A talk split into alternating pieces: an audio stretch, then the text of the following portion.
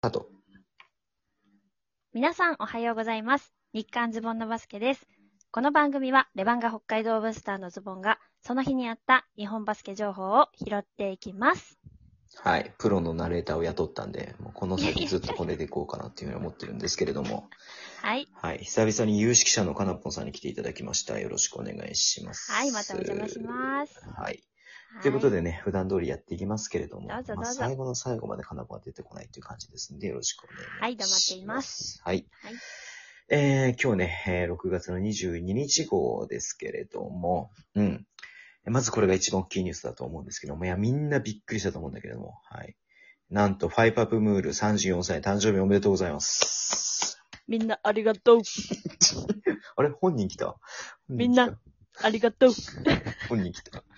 いや、じゃあ、モノマネしないでください。急に。はいすいませんはいということで、まあ、それはいいと、まあ、それを置いときまして、はいいや、結構いろいろとね、リリース出ましたね。今日 YouTube でもいろいろ話したんですけれども、まあね、富樫くんが契約継続だったりとか、宇戸くんがね、継続、契約だったり、契約継続だったりとか、うん。まあね、残るべき選手、まあ継続するべきべき選手が継続したなっていうことで、まあ来季もね、まあいいなっていうふうに思ってますけれども、えー移籍関係で言いますと、横浜がね、小牧選手、群馬から獲得しました。うん。あとね、隅野良吾、えっ、とね、大阪から三河へ移籍ということで、はい。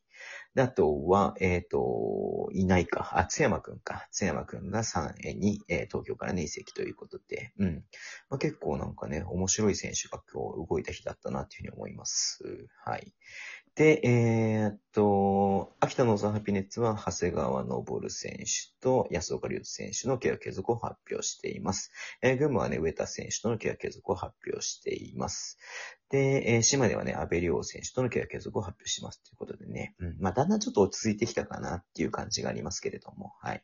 まあね、ちょっと今後もね、すごく気になる。まだまだね、チーム固まってない、えー選手固まってないチームもたくさんありますんでね、うん、楽しみにしたいなっていうふうに思ってますけれども、はい。で、B2 関係、B2 関係とか B2 なんですけれども、愛媛にね、えっ、と、情報選手が行くということで、うん、北海道出身でね、いやーなんか、まあ、本人もね、えっ、と、富山がキャリア最後になるつもりで来ましたけれども、まだやりますよ、みたいな感じだったんで、また愛媛っていうね、面白い感じになるかなっていうので楽しみにしたいなっていうふうに思っています。はい。で、あとはね、越谷がクレイグ・ブラッキンズと契約継続ということで、初めてね、外国籍ね、契約継続を発表しましたね。うん。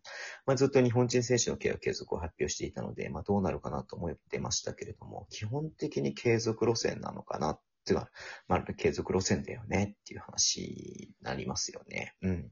まあ、今季、まあ、B2 の中で昇格した2チームの次にね、えーまあ、3位ということなんで、うん。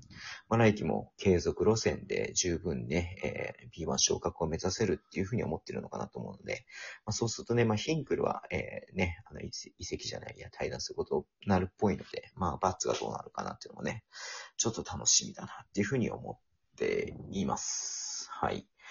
で、えっ、と、B3 のね、アルティーリ千葉がぶちかましてくれましたね。本当にびっくりした。うん。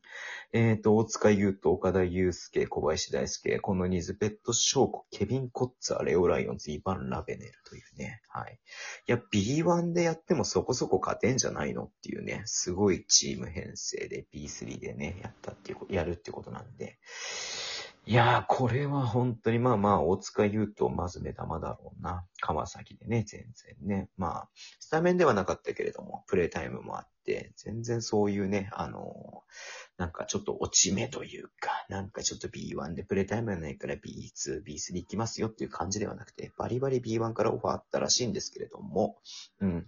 それでも B3 やななってとこがね、ちょっと、すごいなというか、うん。アルティーリ、千葉、めちゃめちゃ注目、ね、一躍なったなっていう感じがしたんで、まあ、詳しく YouTube でね、話してます。詳しくというか、まあ、時間かけていろいろ話してますんで、YouTube の方を見ていただければなっていうふうに思います。はい。で、最後ですけれども、B リーグね、2026年をいつもね、まあターゲットというか、そこをめどにね、いろいろとリーグの構想を変えるみたいな感じで、え言ってましたけれども、それに対してのね、審査の、え要項みたいなのが今日発表されました。うん。まあ2026年の、えっ、と、そのね、あの、リーグをどういうふうに分けていくか、チームをどういうふうにね、あの、割り振っていくかって、で基本的にこれでね、昇降格はなしにするって言ってるんで、うん。なんでまず26年に、えーどういうリーグにす、どういうどういうチーム、どのチームがどのリーグに属するかみたいなのは2024年から段階的に審査をしていく。一次審査、二次審査、三次審査、四次審査みたいな感じでやっていくんで、まあちょっと僕もね、細かく見切れてない部分がありますけども、多分、一次審査で何チーム、二次審査で何チームってね、チームが足りなければ、そのね、審査をどんどん、あの、まあハードルを下げていくみたいな感じなのかなっていうふうに思いますし、まあ B2 も同様にやっていくってことなんでね。で、その、ま、2年後のシーズンに向けてやるっていくってことで、だから2027年は、2025年のね、その審査が行われるみたいな感じなんで、うん。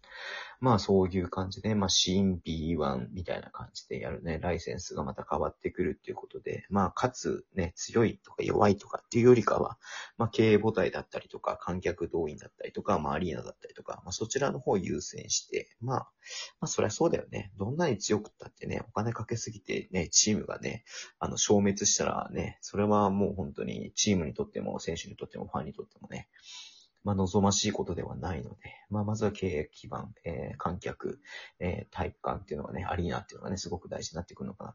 そういう感じだと思いますんで、えー、今後ね、まあ、どういうふうに進めていくかっていうのもすごく注目ですし、まあ、観客動員平均4000人って、簡単な数字ではないしね、あの、B1 でもクリアしてるチームはどれだけあるのって話になってくると思うんで、まあ、これを機にね、よりリーグが発展していくことを願うばかりですし、いやー、まあ、どうなっていくかわかんない。まあ、賛否両論はあると思いますけれども、まあ、間違いなくね、町山はじめリーグは、悪くしようと思ってやってるわけじゃなくて、これ以上の発展を求めてね、どんどんやっていくんで。だってわずか5年だよ。5年やっただけでさ、うん。この先ね、その、また全然ガラッと変えていくっていう、このスピード感ってすごく大事だなと思っていて。ね、まあ、言う、まあ別に非難するつもりないけど、野球も J リーグもそんなに、まあ J リーグはちょちょいちょいちょいね、あまりなチェンジをしてると思うんだけれども、あの、ちょっとずつっていうか、もうここまで抜本的にそのライセンス問題をね、ライセンスのことをね、えー、重要視してやっていくっていうのは多分今までなかなかないことだとは思いますんで、まあ今後のリーグの発展にこれがね、あのー一つ、えー、起爆剤と言いますか。まあ、えー、底上げになればいいのかなっていうふうに思って見ていました。はい。ということで、かなぽんお待たせ。うん。黙ってました。はい、偉い。はいはい。偉いね。待てをされた。て待てをされた犬。ゲープもしないでね、待ってたのが本当に偉いと思いますけれども。はい。はい。えー、ツイッターで主に情報を発信しますので、ぜひフォローお願いします。かなぽんのツイッターもあります。きっと。はい。で、えー、ポンプフェイクかなです。はい。かなぽんです。はい。えっ、ー、と、YouTube、ポッドキャスト配信してますけど、ポッドキャストすいません。今週お休みさせていただきまして、YouTube は毎週配信、毎週、毎日配信しています。酔っ払ってんな。えー、ラジオトークなって聞いてる方は ハートボタンを押してください。はい。どうぞ。それでは皆さん、いってらっしゃい。何なのそれは。パプ、パプ。パプなのはわかるんだけど、それ、パプを大丈夫かなそれ？ダメかな？皆さんいってらっしゃい。あ、いってらっしゃい。